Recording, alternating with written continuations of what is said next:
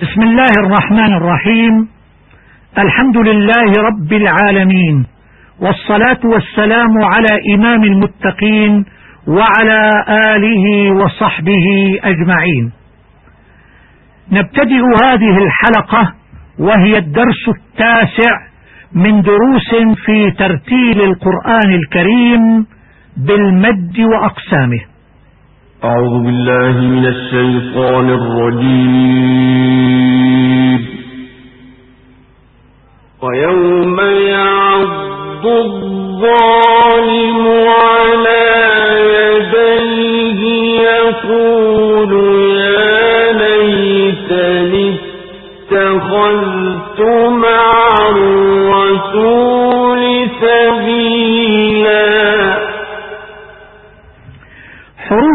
المد ثلاثة. هي الألف الساكنة المفتوح ما قبلها ولا يكون ما قبلها إلا مفتوحا والياء الساكنة المكسور ما قبلها والواو الساكنة المضموم ما قبلها. وقد وردت في الآية الكريمة أحرف المد الثلاثة الألف في كلمة الظالم والواو في يقول الرسول الياء في يا ليتني. والمد هو إطالة الصوت بحرف من حروف المد الثلاثة المذكورة والتي تجمعها كلمة نوحيها. وينقسم المد إلى قسمين أولا أصلي ثانيا فرعي. المد الأصلي ويسمى الطبيعي لأن صاحب الطبيعة السليمة لا ينقصه عن حده ولا يزيده عليه. ومقدار مده حركتان بمقدار فتح الإصبع وإطباقها. والمد الأصلي لا تقوم ذات الحرف إلا به مثل قال يقول قيل. ومن أنواع المد الأصلي. أولا مد البدل وهو المد بعد الهمزة. مثل آمن أوتينا إيمانا. ثانيا مد الصلة القصيرة وهو المد المتولد من هاء الضمير المكسورة أو المضمومة إذا وقعت بين متحركين مثل قال له صاحبه إنه بعباده خبير بصير. أما إذا سكن ما قبل الهاء أو ما بعدها فلا تمد إلا في قوله تعالى ويخلد فيه مهانا في سورة الفرقان. وقد تقع بين متحركين ولا تمد. وذلك في قوله تعالى وإن تشكروا يرضه لكم. ثالثا المد الطبيعي الحرفي وهو مد أحرف حي طهر وهي بعض الحروف التي جاءت في فواتح بعض السور كما سيأتي في بحث الحروف النورانية مثل طه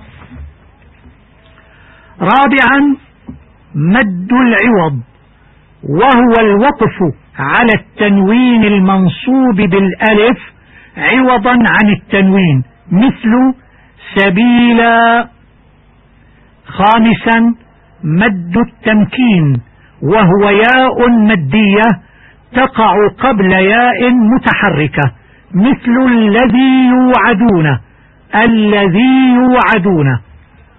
وواو مدية تقع قبل واو متحركة مثل آمنوا وعملوا الصالحات. ومنه أيضا ياء مدية بعد ياء مشددة مثل حييتم النبيين. الخلاصة أحرف المد ثلاثة. الألف الساكنة المفتوح ما قبلها. الواو الساكنة المضموم ما قبلها. والياء الساكنة المكسور ما قبلها. ثانيا ينقسم المد إلى أصلي وفرعي. ثالثا من أقسام المد الأصلي البدل والصلة القصيرة والعوض والطبيعي الحرفي والتمكين. التدريب ما أحرف المد؟ الجواب أحرف المد هي الألف الساكنة المفتوح ما قبلها ولا يكون ما قبلها إلا مفتوحا مثل قال والواو الساكنة المضموم ما قبلها مثل يقول والياء الساكنة المكسور ما قبلها مثل قيل. السؤال الثاني ما أقسام المد الأصلي؟ الجواب أقسام المد الأصلي المد الطبيعي كالأمثلة المذكورة سابقا. ومد البدل مثل آمن. والصلة القصيرة مثل قال له ربه. والعوض مثل عليما. والطبيعي الحرفي مثل طه. ومد التمكين مثل حييتم. الذي يوسوس. آمنوا وعملوا. السؤال الثالث. اذكر مثالا لكل من مد البدل والصلة القصيرة والعوض والطبيعي الحرفي. الجواب مثال مد البدل آمن إيمانا أوتي. مثال مد الصلة القصيرة فاسأل به خبيرا. فأما من أوتي كتابه بيمينه فسوف يحاسب حسابا يسيرا. مثال مد العوض إن للمتقين مفازا. مثال المد الطبيعي الحرفي الحاء من حاميم. السؤال الرابع ما حكم المد في الكلمات التالية؟ ولم يكن له كفوا أحد. أوتمن إيتي. الجواب ولم يكن له كفوا مد صلة قصيرة. أوتمن وإيتي مد بدل. السؤال الخامس. استخرج المدود الأصلية من سورة الليل. أعوذ بالله من الشيطان الرجيم. بسم الله الرحمن الرحيم. والليل إذا يغشى إذا مد طبيعي يغشى مد طبيعي. والنهار إذا تجلى والنهار مد طبيعي. إذا تجلى أيضا مد طبيعي. وما خلق الذكر والأنثى مد طبيعي. إن سعيكم لشتى مد طبيعي.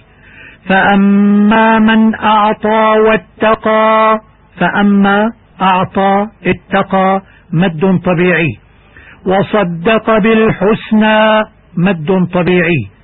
فسنيسره لليسرى فسنيسره مد صلة قصيرة.